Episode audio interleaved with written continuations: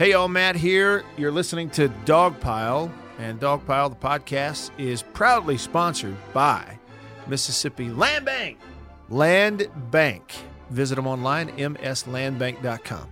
Great folks, the kind of people that you want to do business with. So if you're in North Mississippi and you have a land need, any kind of need, like you're selling it, you're wanting to buy it for farmland or building a home or it's recreational, you know, hunting property, anything land related, trust me start at Mississippi Land Bank. And if you don't know where the branch office is near you or the number to call or anything like that, just go to mslandbank.com and you'll see names and faces and phone numbers right there in your area. So check them out. And also, this podcast is always brought to you by Jubilations Cheesecake in West Point. Jubilations is in North Mississippi Kroger's and other stores. Uh, you can find them right there in the Golden Triangle. Told you before, they're great giveaway. Uh, I'm sorry, uh, uh, fundraiser items. Of course, you could give them away, but they're great fundraiser items as well. Hey, and since I little faux pas said giveaway, what we're going to do is we are going to give one away. Brett Hudson, are you ready to give away a cheesecake to a lucky listener? I I cannot wait. And you uh you gave me the trivia question uh, before we hit record, and I'm I'm really interested to see how many people end up getting this right and how quickly they do it because this is this is not an easy question by, yeah. by any stretch of the imagination because when you gave me the question i tried to answer it a few different ways and granted only one of them was was correct there's just a lot of different ways you could go yeah. with this question and i'm curious which one of the the smart listeners out there goes the correct direction first yeah. Well, and, and I think it's a pretty tough one too because if you're listening, you're going to have to be specific. So here's how this yes. contest is going to work. We have um, obviously this awesome relationship with Jubilations Cheesecake, and you can have whatever kind you want. This is going to be made to order for you if you're the winner of this cheesecake we're giving away from Jubilations. But the the trivia question you know, I'm not giving you a pack of gum here. I mean, this is a premium food item. it's going to be custom made. So it's a pretty tough trivia question. So I'm going to pose the trivia question right now. When I do, in order to win it, you need to be the first person to tweet the correct answer to this trivia question to both me and Brett. The way to win it again, you got to you got to notch all these categories. You must tweet to me. I am Radio Wyatt. You must tag Brett Hudson. He is Brett underscore Hudson, and you must use the hashtag Dogpile. Okay, so tweet your answer to at Radio Wyatt to at Brett Hudson with the hashtag Dogpile, and if your answer is correct, specifically you're the first one to get it that way, you'll win and you'll get a direct message from me and we'll exchange details there on how to get your cheesecake to you. Does that sound good, Brett? I like it. I'm I'm really looking forward to this. Okay. All right. So let's see. I need some effect. How can I do this? Let me try this right here. Like this is this is pretty low production because I'm just holding my phone up to the microphone, Brett. Does that work though? You can hear it okay?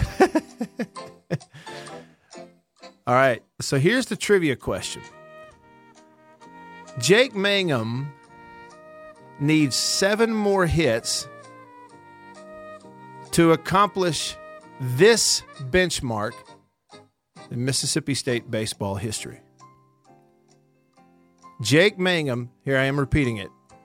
Jake Mangum needs seven more hits to reach this benchmark in Mississippi State baseball history.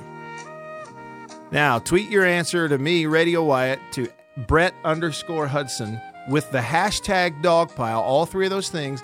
And if you're the first to get that right, you're going to be the winner.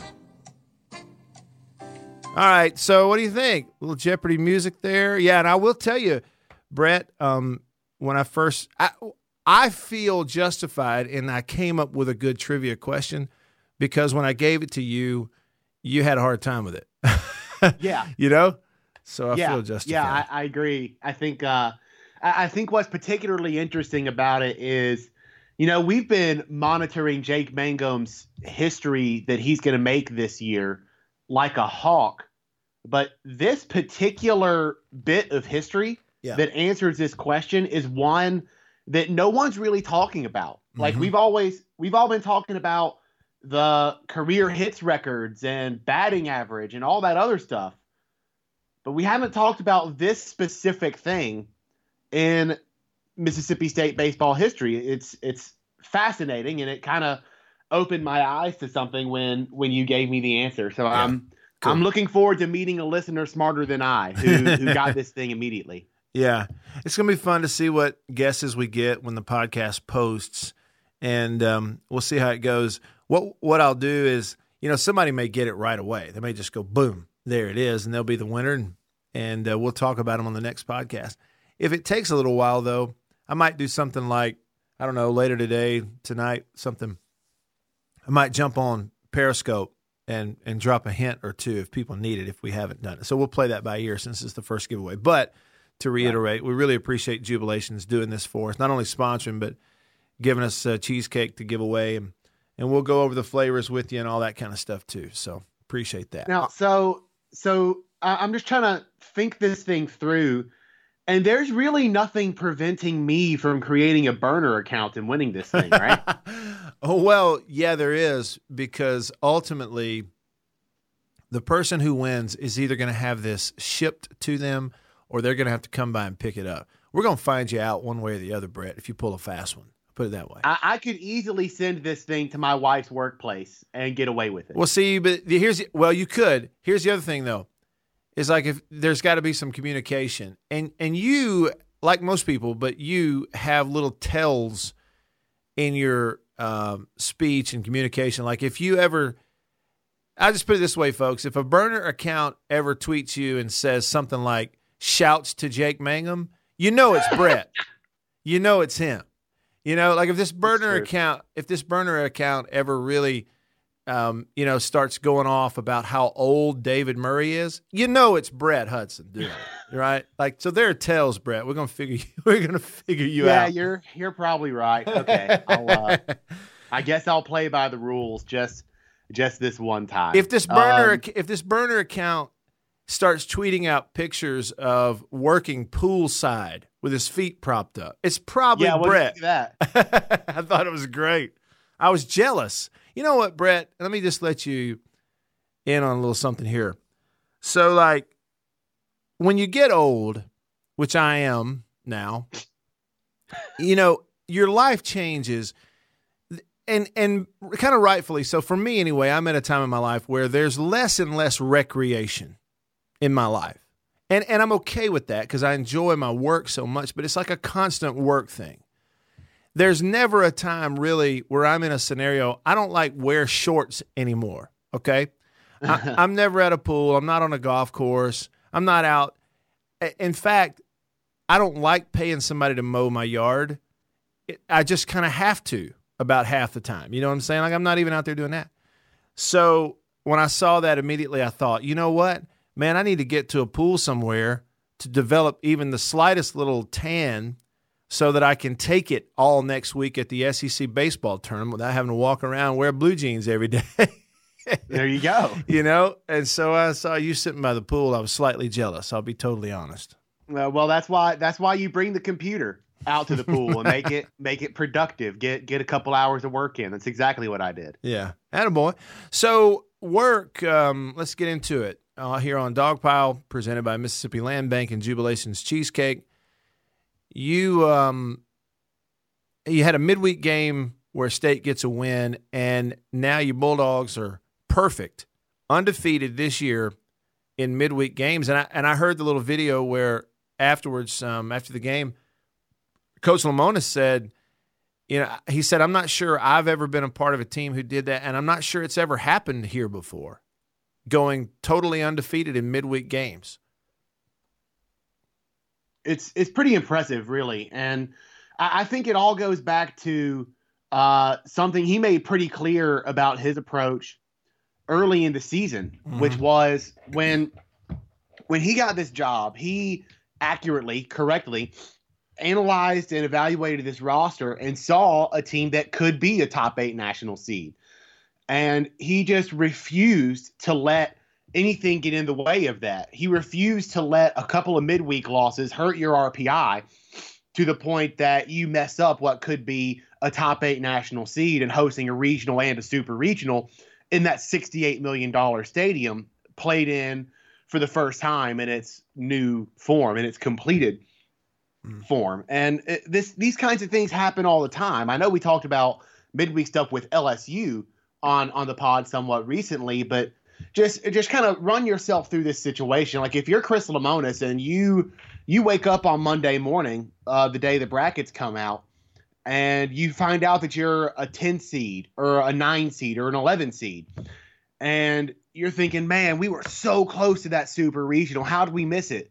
Well, our RPI is 18. That was probably too much to overcome. Why was our RPI 18? Because we lost two midweek games. Yeah. Just how uh, how much sleep would you lose over the fact that two midweek losses more or less cost you an opportunity to host mm. a super regional yeah. in that $68 million stadium that you can pack 15,000 people into and will pack 15,000 people into when that Starkville super regional ultimately comes. Um, I just, it, it says something about the coaching staff to prioritize that. And I actually said that said that with some uh, radio friends in Louisiana yesterday that Peyton Plumlee, your current Sunday starter, was starting those midweek games for the first five six weeks of the year. That's yeah. how serious they took those games. You've got a guy who's your Sunday guy who is dominating SEC competition right now. He was taking midweek starts on Tuesdays and Wednesdays against UAB and East Carolina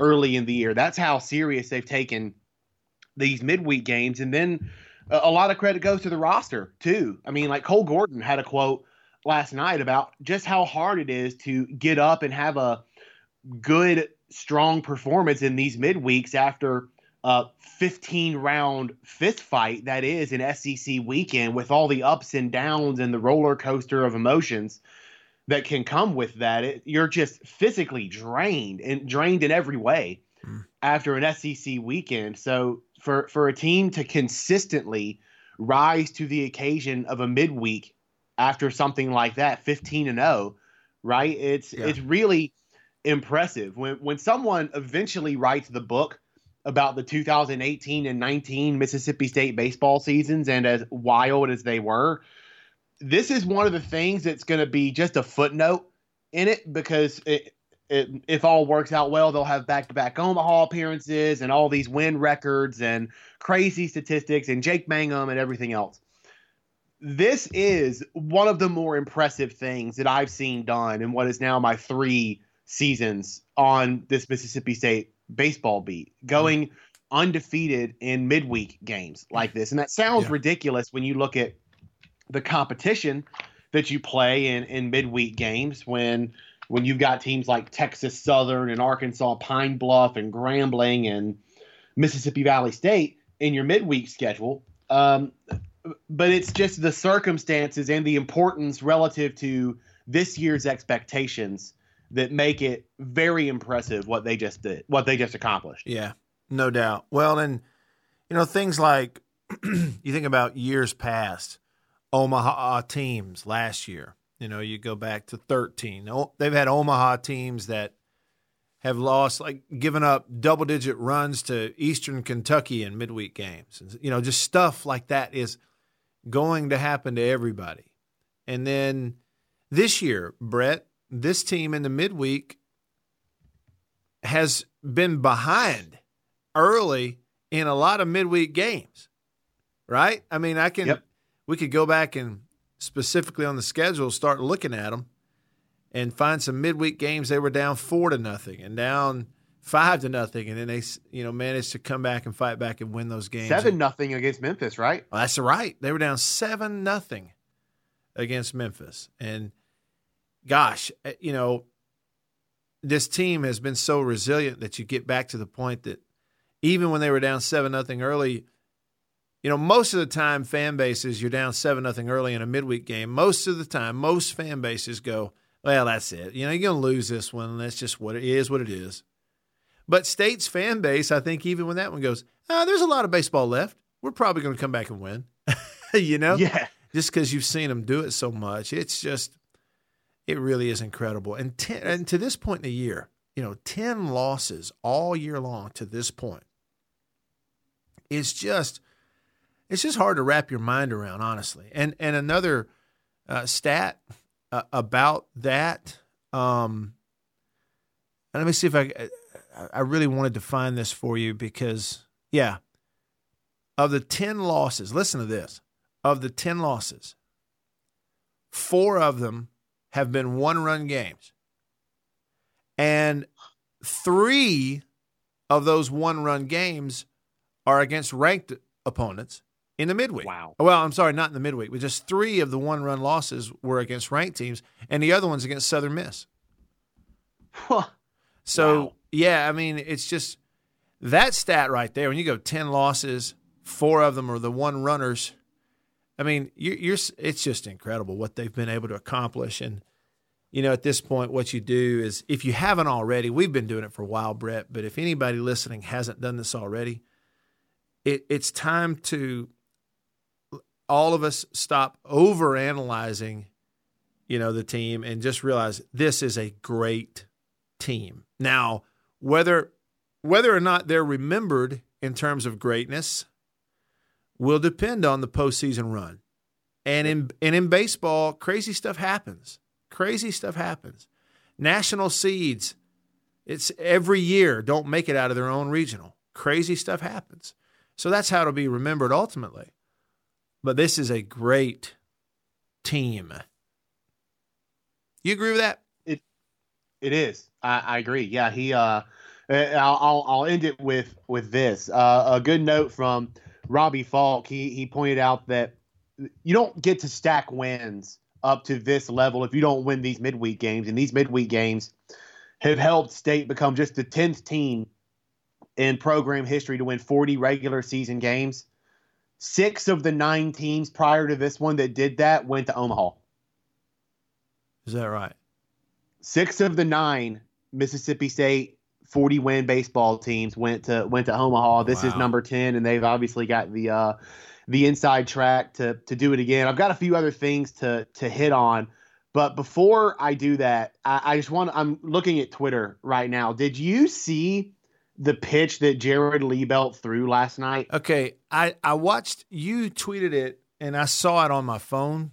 Um, and so the the video was kind of small. I'm actually going to pull it up right now on this computer so that I could yeah, see. Yeah, I, I, want I want your live reaction to to this pitch on on this podcast. It is disgusting. It is a 94 mile an hour two seamer that drops off the face of planet Earth. All if right. you haven't seen this, Find me on Twitter at Brett underscore Hudson. I tweeted it late last night. It's it's just absolutely gross. You got Good that video? Grief. Yeah, I'm looking at it right now. Right? Holy cow! What in the world? I, That's impossible. Right. You can't hit that pitch. So, and it originally, uh, let's see, it originally came from um, the Hail State baseball account, and you retweeted yeah. that, and they called it unbelievable movement. Um, Good grief. I'm not sure that. And you say, okay, this is 94 miles per hour. This pitch, all right, I, I you know, if I could describe it for someone who hasn't seen it, let's just say you're listening to the podcast right now. It's going to take you a little bit to get to your computer, your phone, where you could watch I mean, this it. This pitch starts in the middle of the strike zone. He throws a pitch it, to a right-handed hitter on the turf on the batter's box line. Yeah, that's it what what Brett said is not an exaggeration. So if you can picture this, you got a right-handed hitter in the batter's box against Liebelt. The pitch begins in the heart of the plate. I've paused. It's a three-second video. I've paused it one second into it, and the the pitch has traveled uh, two thirds of its travel to the plate, and it's over the heart of the plate. Okay, it's a strike yeah. in the dead center bullseye of the plate if you run it a frame forward, less than a second forward, in the last third of its travel, it breaks into the right handed hitter and sinks down into the dirt on the uh, inside line of the batter's box. So I think what I probably am going to do, I'm going to have to do this, and that is do a screen capture of winding this thing back so you can see where it is halfway there and see where that pitch finishes. Yeah, that's ridiculous. Yeah, it's, just it's crazy. It's stupid. Um, and, and, again, you can find that on Twitter. I, I, very much suggest that you do. That was that that might be the filthiest pitch I've seen this year. That was that was just ridiculous. So so we actually shockingly have some news to hit on. Right. Um, and it has to deal with right field. Uh, okay. So people may remember that Elijah MacNamee re-aggravated the foot injury uh, that he had earlier in the season. People may remember him being the DH in the Governor's Cup game to get himself off of that foot for a little bit. Uh, he re-aggravated it during a double in the Sunday game at Oxford. Uh, Lemonis he did not play in the uh, in the midweek game. Lemonis said after the game that they're hoping he misses two weeks. Uh, so he had surgery on on the foot and he was on crutches and in in pretty big bandaging uh, during the the midweek game. So you won't see him for the rest of the regular season and for the SEC tournament in Hoover. Um, they're they're hoping that they can get him back in time for a regional. Now, before we kind of spin this thing forward, I would like to add a little bit of context to this and what the injury is. For, for all intents and purposes, this is a stress fracture, and it has been a stress fracture yeah. for a long time. And MacNamee's been playing through it. So, people who've had stress fractures before, or people who are aware of what they are, uh, you just need rest, right? Like mm-hmm. you, you need to let your body heal it before you can continue on at full go. So this this kind of thing was probably bound to happen for him at some point anyway, be it after the season before he gets on to a, a, minor league assignment with somebody, or whether he does it now, or whether he did it when he first heard it, which, uh, I mean, if I were just to use context clues, I would say was probably sometime in maybe the first half of April or so. Um, yeah. So uh, I think MacNamee deserves some credit here because it would have been very easy to get hurt, have that stress fracture, and just immediately take like two weeks right there. But he didn't. He he tried to play through it and he, he battled like like crazy, very painful, and good on him because now with him in the lineup, they've gotten to this kind of a point in the season where after that sweep in Oxford, they've more or less wrapped up uh, a top eight uh, national seed, a, a regional and a super regional here in Starkville if they earned that super regional.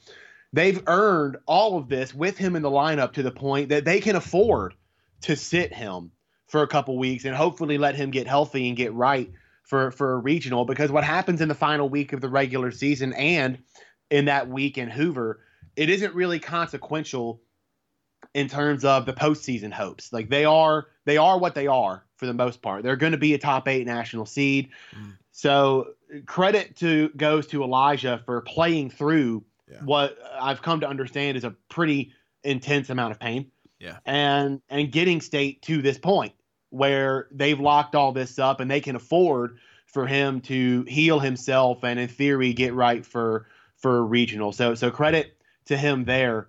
But I, I want to get your thoughts on what state does at right field going forward because I thought it was a pretty easy answer, but then Coach Lemonis said something last night that kind of threw me for a loop.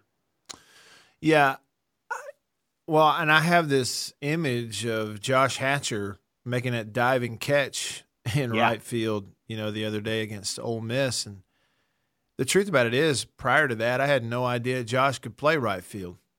I'm just being totally honest. You know, I always thought of Josh as an infielder you know, really, right? A first baseman and a and a left-handed hitter. Um, so kind of when I saw the in- injury happen and you kind of see the way it was handled, I just started thinking, you know, this has been a coach and a staff who would flexibly just in and out of the lineup, right-handed, left-handed DHs, depending on matchup, depending on what kind of pitchers throw what versus what hitter you want at the plate, seeing it. It's like these minute little details that tell them, well, this is the guy we'll put at DH in this game. You know, they've used all.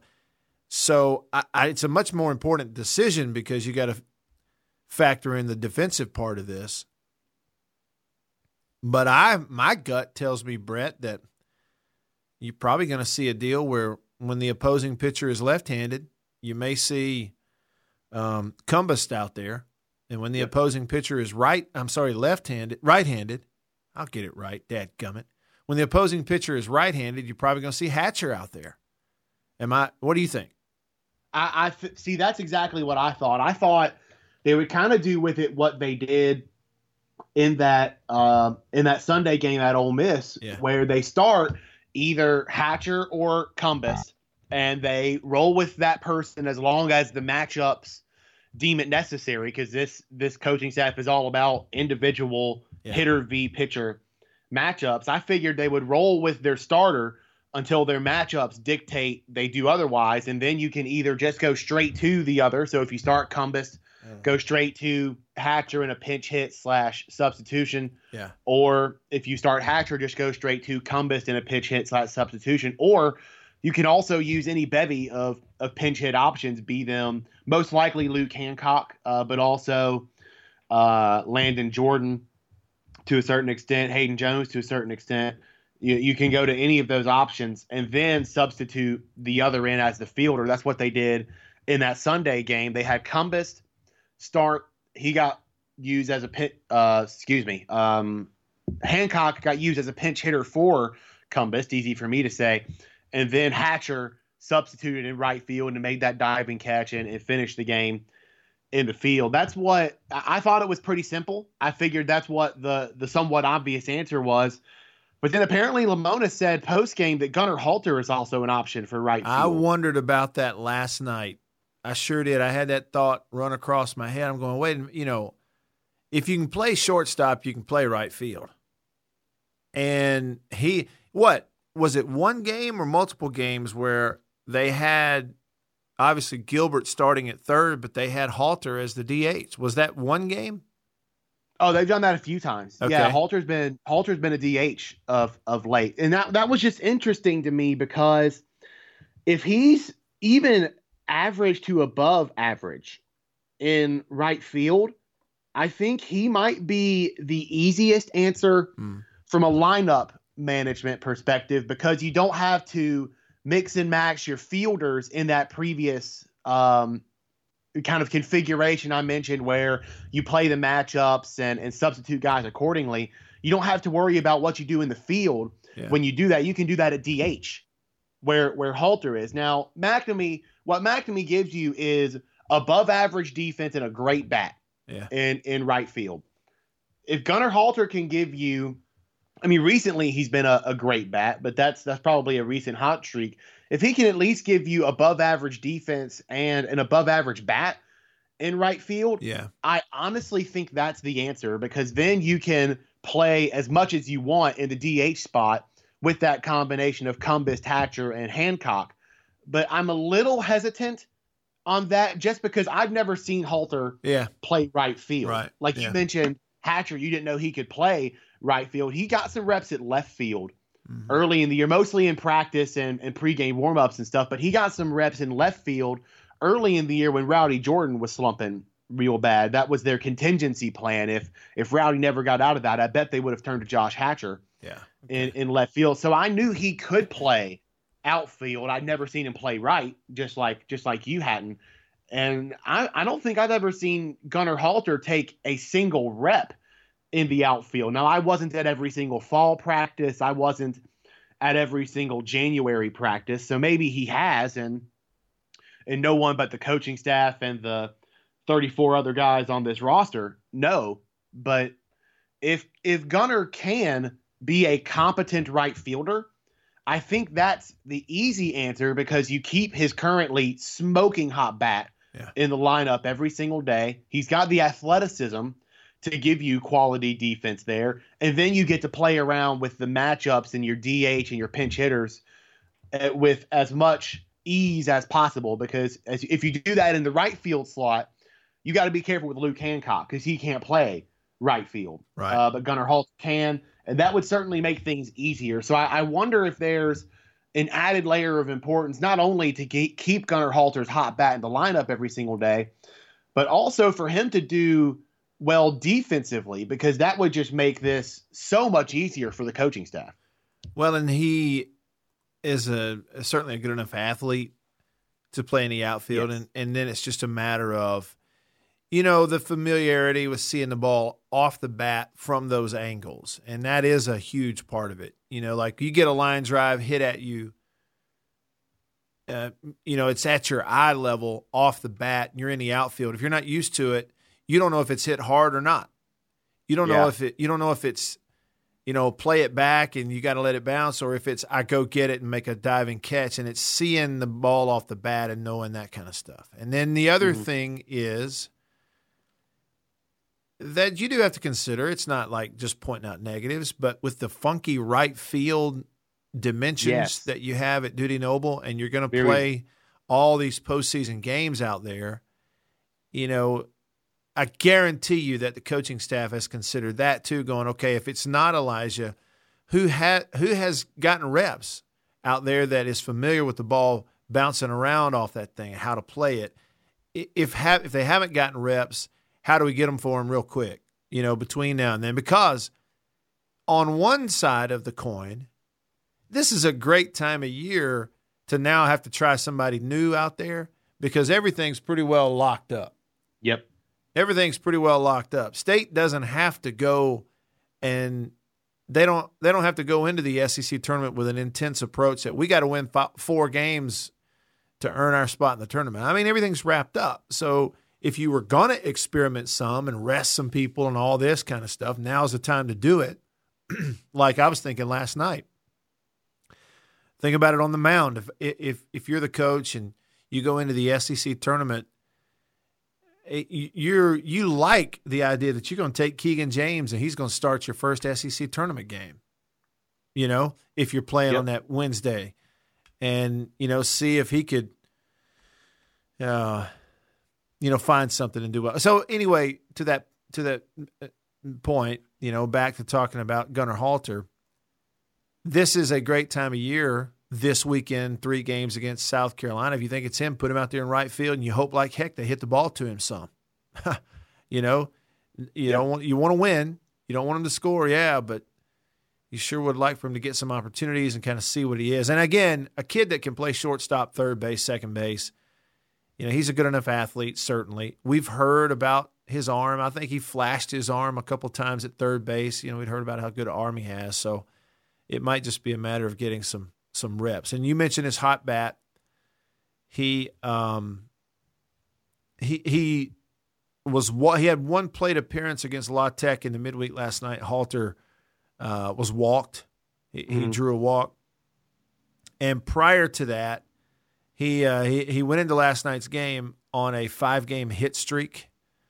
Um, last game, Texas A&M went one for two, and I think scored or had a double.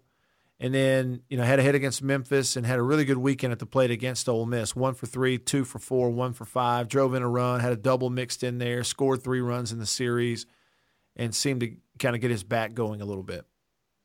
Yeah, in, in that five game hitting streak, he's gone. If my math is correct, uh, yeah, six for 15, which is an even 400. He's he's got one of the hotter bats on on the team right now. Uh, and if he can bring that that defense to right field, particularly, you made a good point with that curved wall. MacNamee seems to have really figured that thing out. He yeah. he seems to.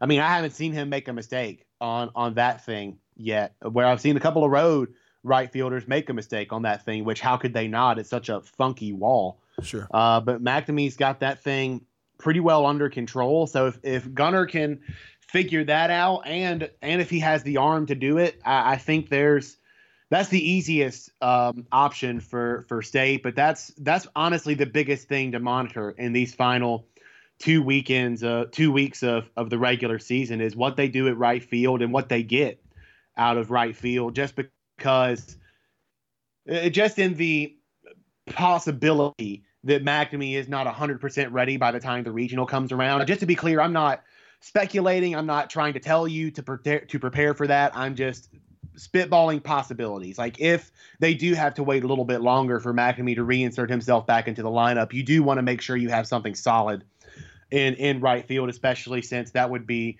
NCAA tournament time. Now, unless you have anything else to uh, to add to the right field conversation or, or, anything else, I have some pretty preposterous numbers about Ethan Small here.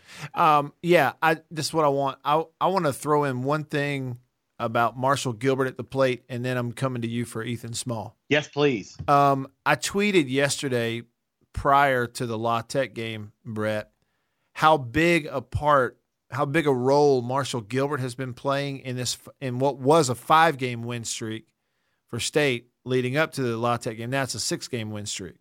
Mm-hmm. You know, and so in that five game streak leading up to last night, which was carried you through the Ole Miss series Gilbert in the nine hole was batting 461 on that streak, six for 13, five runs scored, four RBIs, two doubles, and a home run in that stretch in those five games. I mean, a huge, huge stat line in that five game win streak. Okay, well, now it's a six game win streak. And partly, again, a huge reason why it's a six game win streak is last night, Gilbert goes two for four with a two run home run and uh, drove in another run with his other hit. So he's got three RBIs. It was two for four, three RBIs with a home run and a run scored in that game. And now his season average is all the way back up to 317. Mm-hmm. So now in the six game win streak State is on, Gilbert is a combined eight for 17, batting 470 with, with two home runs seven RBIs and six runs scored in that stretch. Yep. How about that? And and the one game the one game in this six game win streak where he's credited for basically going hitless, he was 0 for 0 in mm-hmm. that in that uh, second game against Ole Miss, but he reached base four times. He walked twice and got hit twice in there. So you're getting that kind of production out of the nine hole that's a really, really good sign. I just wanted to make sure we pointed that out because I think he deserves the pat on the back. He does, and that's that's great for the on base percentage, which is now up to 456. Yeah, 17 walks uh, for for Gilbert this year and 82 at bats. That's uh that's pretty impressive. No, I'm I'm glad you brought that up, and and what he's done at third base too. I think we mentioned that. Yeah. Uh, recapping the Ole Miss series, what he did at third base is is important too because that was clearly a position of need, the only position of need Mississippi State had before this Elijah MacNamee thing in right field. So he, he deserves a ton of credit there too. But this isn't abnormal for him because he had a stretch during last season where he was the primary catcher and he was he was doing big things. Now Dustin Skelton got hot at the end last year and, and Gilbert was wasn't much of a factor at the end, but that was that was one of those seasons where they needed every single one of those wins. Yeah, they got there in in the middle because uh, without literally every single one of those wins, there's no guarantee that they're in the NCAA tournament in the first place.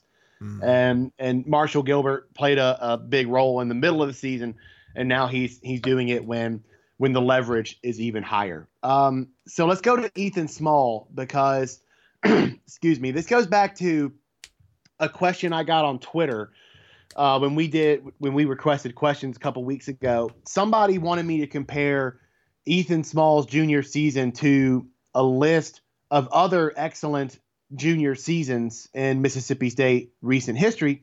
And I went searching for it the other day because I was trying to get the research done, and I couldn't find the question anymore. Uh, the, like, and I even did like an advanced search for Twitter on Twitter for it and everything. Like the person must have deleted the tweet, but for some reason I thought Walking Bully was the one that tweeted it at me. So I tweeted at Walking Bully and was like, "Hey, didn't you ask something about Ethan Small Jr. seasons?" And uh, he or she, I don't know who runs the account, said said no, but looking forward to the answer. And I'm like, "Well, I can't really answer it because I don't have the list of pitchers that I'm supposed to compare Ethan Small to." But then Walking Bully provided me a, a pretty strong list that felt like it was it was a good one. He gave me Stratton, Hudson, Wallace, and Mulholland. Um, so that's a pretty list. strong list, right? BJ yeah. Wallace, Paul Mulholland, Dakota Hudson, and Chris Stratton. So here's what I did I took their ERA, their whip, their strikeout to walk ratio, hits allowed per nine, strikeouts per nine, and walks allowed per nine for, for all of those pitchers. And Ethan Small, uh, th- get ready for this. Ethan Small is 0.06 walks per nine away from leading that group in every single one of those categories. Really? Every single one. This is ridiculous. Now, I um I did not include Eric Dubose in in most of these. Eric Dubose was another name on that list for his what was that? 97. No, like 97, right? Yeah, mm, 97. For his 97 season. I did not include him in that because someone mentioned him for his strikeouts. In fairness, his his strikeouts were were pretty impressive. I mean, he still let's see, he still got the season record at state for strikeouts in a season. That's 174. Um, so he still holds those records, mm. uh, but he actually wasn't a strong pitcher in that junior year. Like he had an ERA of five, a WHIP of like 1.7 or something. But he racked up the strikeout, so I included his strikeout numbers in this. Uh, but otherwise, I, I didn't just because his numbers weren't as strong. And I'll um I'll tweet out. I'll take a screen cap of all these numbers. Okay. And, and tweet out because I know it's kind of hard to remember numbers as you're hearing them, but seeing them might help. So when we post this podcast, I'll um I'll, I'll take a screenshot of all these numbers and, and tweet it out for those of you that want to reference the the chart for lack of a better word as you're okay. as you're listening to it. ERA. Ethan Small's at 1.73 this year. Nobody else was under 2.3. Okay. Chris Stratton had a 2.38. Hudson 255. BJ Wallace 269 and Mulholland 276. E- Whoa. Ethan Small is a full run better than Paul Mulholland. Wow. That's that's incredible. Whip. Ethan Small's at 0.782.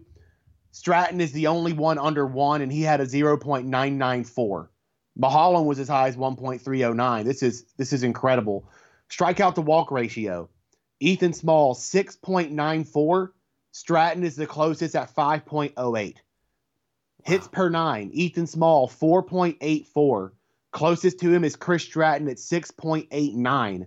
Chris Stratton was allowing two hits per nine more than Ethan Small is right now. Ethan Small, 15.2 strikeouts per nine innings.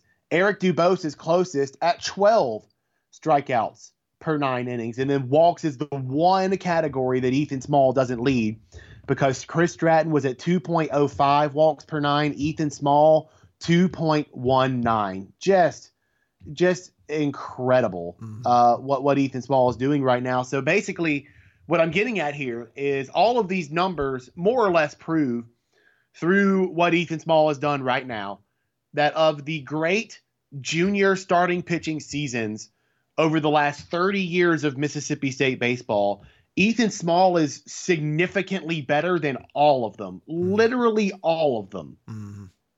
And and the you know the strikeouts per nine is what I kind of went blah, blah, blah, double take. Wait a minute. Fifteen point two. Yeah, and you go okay. Well, fifteen point, but that's fifteen point two strikeouts per nine innings. And you know he hasn't had any complete games um, out there. He's only had three games all year where he threw over hundred pitches, but he doesn't have any complete games. He's, you know, the, his longest outing all year long is seven innings. He went seven against Southern Miss, seven against Tennessee, seven against Texas A&M, you know, could have gone more. Pitch count was really down. Could have certainly was going to go up to six or seven innings against Ole Miss until the the fog delay thing. But sorry, had to bring it up. But yeah, I mean that's what. As I remember, I was in school with uh, Eric Dubose, and you know, like you say, he's got the record there, and in a season, and he was nobody could just put the bat on the ball uh, consistently against Eric, and so many swings and misses. He was so dominant and I believe what Eric became a first round pick. But um, he did. And then they're small, sitting there at 15.2 strikeouts per nine inning. You pair that with the walk numbers, it's just incredible. Uh, you know, there's no, all the adjectives apply, but none of them accurately put it into perspective other than, you know, what you're doing with these stats. He's, historically good this year. It's incredible. And if, if he keeps it up, keeps this up through the course of the season, I I just yeah I don't think it's preposterous to label this the best starting pitching season in Mississippi State history if he keeps this up through Omaha. I just don't I don't understand how that's a, a hot take or, or, a bad take by by any stretch of the imagination. Um, yeah. We do have to preview some baseball this this weekend. Should we get to that? Let's get to it. Got about ten minutes. Okay, so South Carolina series coming up. I'll, I'll give you the schedule. The weather looks pretty good last time I, I checked, so I'll I'll give you the full on TV situation. All it looks like all three are SEC Network Plus games. Thursday at six thirty, Friday at six thirty, Saturday at one o'clock. South Carolina, they they are what the 2017 Mississippi State team should have been. They're they're a team that's been completely victimized by pitching injuries. They lost three to Tommy John in the preseason. They had two more suffer injuries during the year, and the guy who was supposed to be their closer, Sawyer Bridges, he's got a six seven five ERA. Hmm. Not only does this team have no pitching staff, they just can't hit that much either. No one on the roster is hitting over 300. They do have a little bit of pop.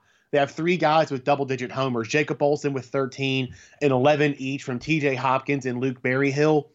But that's that's pretty much it. And it's it's easy to see how this team has gone 7 and 20 in league play and very much in danger of missing the SEC tournament. I mean, they're they're fighting out with Kentucky and Alabama right now to to grab a spot in the SEC tournament. And I've got I've got the full SEC tournament scenario for for Mississippi State. I'll I'll touch on that at the end, but it's it's very easy to see how this South Carolina team is at the bottom of that picture. They just they just don't have any pitching right now, and their lineup isn't enough to carry their team.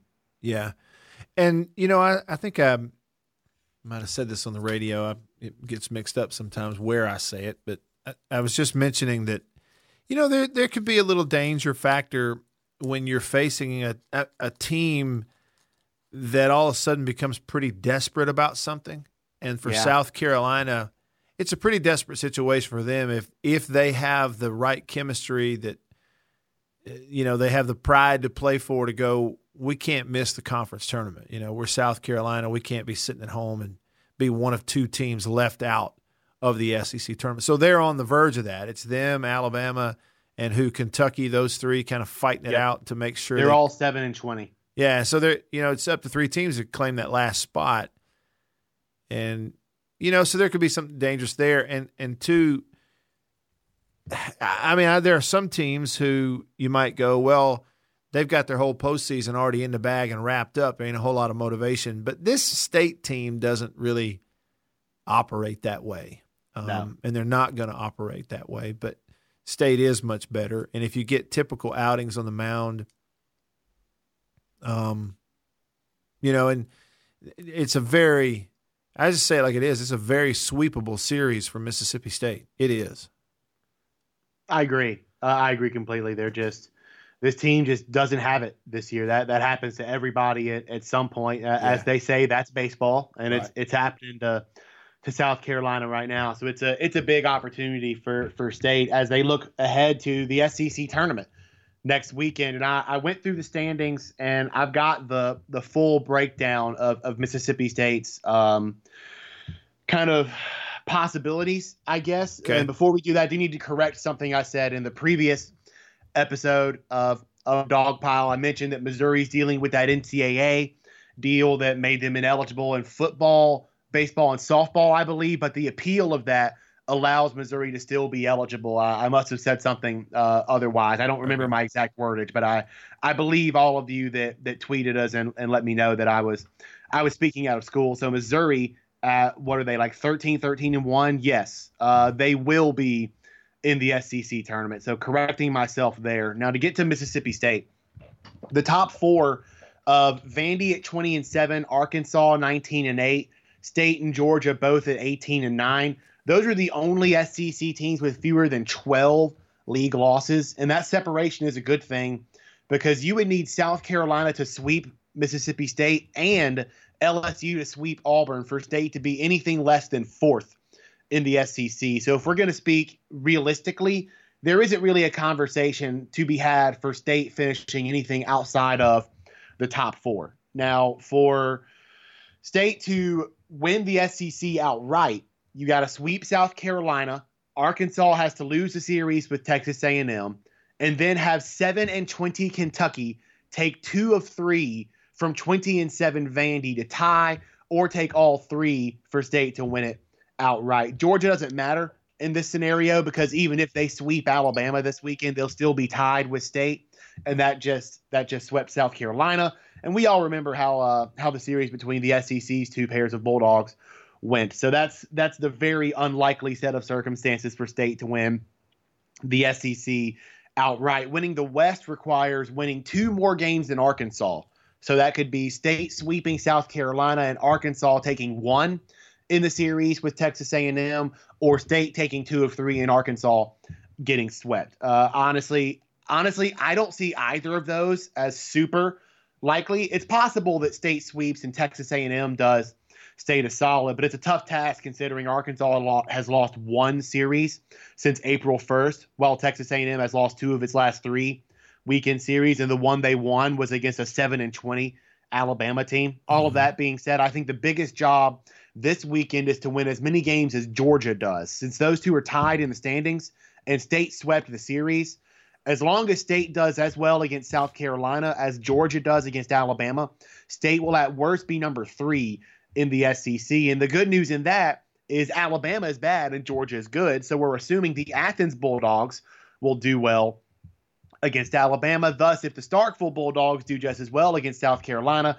maybe just maybe they get that help they need from Texas A&M to sneak their way up to the SEC West crown and, and the number two seed in the SEC tournament. And my, my last note it before I ask what you think of that likelihood is if you want to look ahead to who state might play in that first game in Hoover, it is super complicated. Yeah. And what I'm deeming the most likely outcome, that of a three seed, they'll play the winner of the six seed versus the 11 seed, which is where the biggest logjam in this conference is mm-hmm. LSU, Ole Miss, Texas A&M, Missouri, Tennessee, and Auburn. All of them are in between 15 and 12 and 12 and 15. So it's going to be a nightmare to get any form of clarity on that situation before Saturday morning at the very earliest. And I'll, I'll keep y'all updated on that on on Twitter. So follow me at Brett underscore Hudson. But to bring this back to state, Matt, do you agree with me that with all of that laid out, the three seed is the most likely outcome? Yeah. Um, that's the way it looks. And, you know, if it plays out that way, then Hoover in the SEC would be lucky to have on that Wednesday like a a state versus an LSU or a state versus an Ole Miss. Mm-hmm. Because early you get great TV, you get lots of fans there early in the week, you know, and that kind of thing. Um, because those are the fan bases. Although this year, I mean, the Ole Miss fan base is a little bit blah, whatever. But uh, you know, still there'd be a lot of people there for that one. So, but it's just so early, like you said. It's such a log jam on the other side of it. State's going to be in that top four most likely, and then out of that, everybody else It's just hard to know, you know, because there's so many different scenarios that could play out. Um, one last thing, Brett. Um, yeah, we haven't and aren't going to spend a ton of time on, you know, regional projections. I just found this interesting. Like if you look at Baseball America, they moved, you know, a few teams out of being hosts and move some other teams in.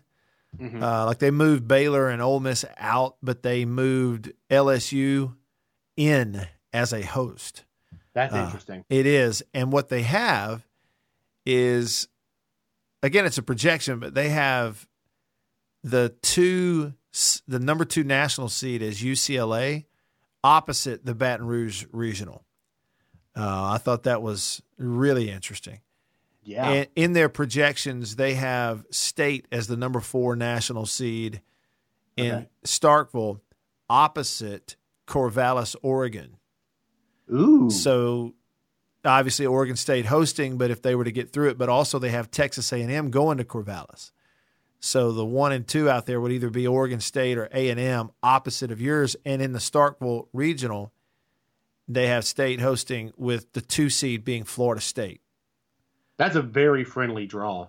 Yeah, it is. And Texas State is the three, and Jacksonville State as uh, the four.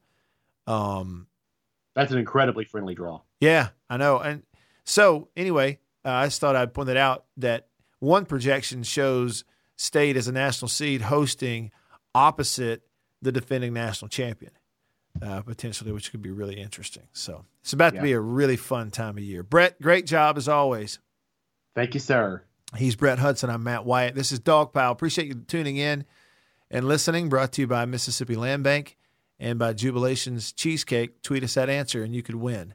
And we'll see you next time after the weekend. We'll see you again on Dog Pile. See you then. See you.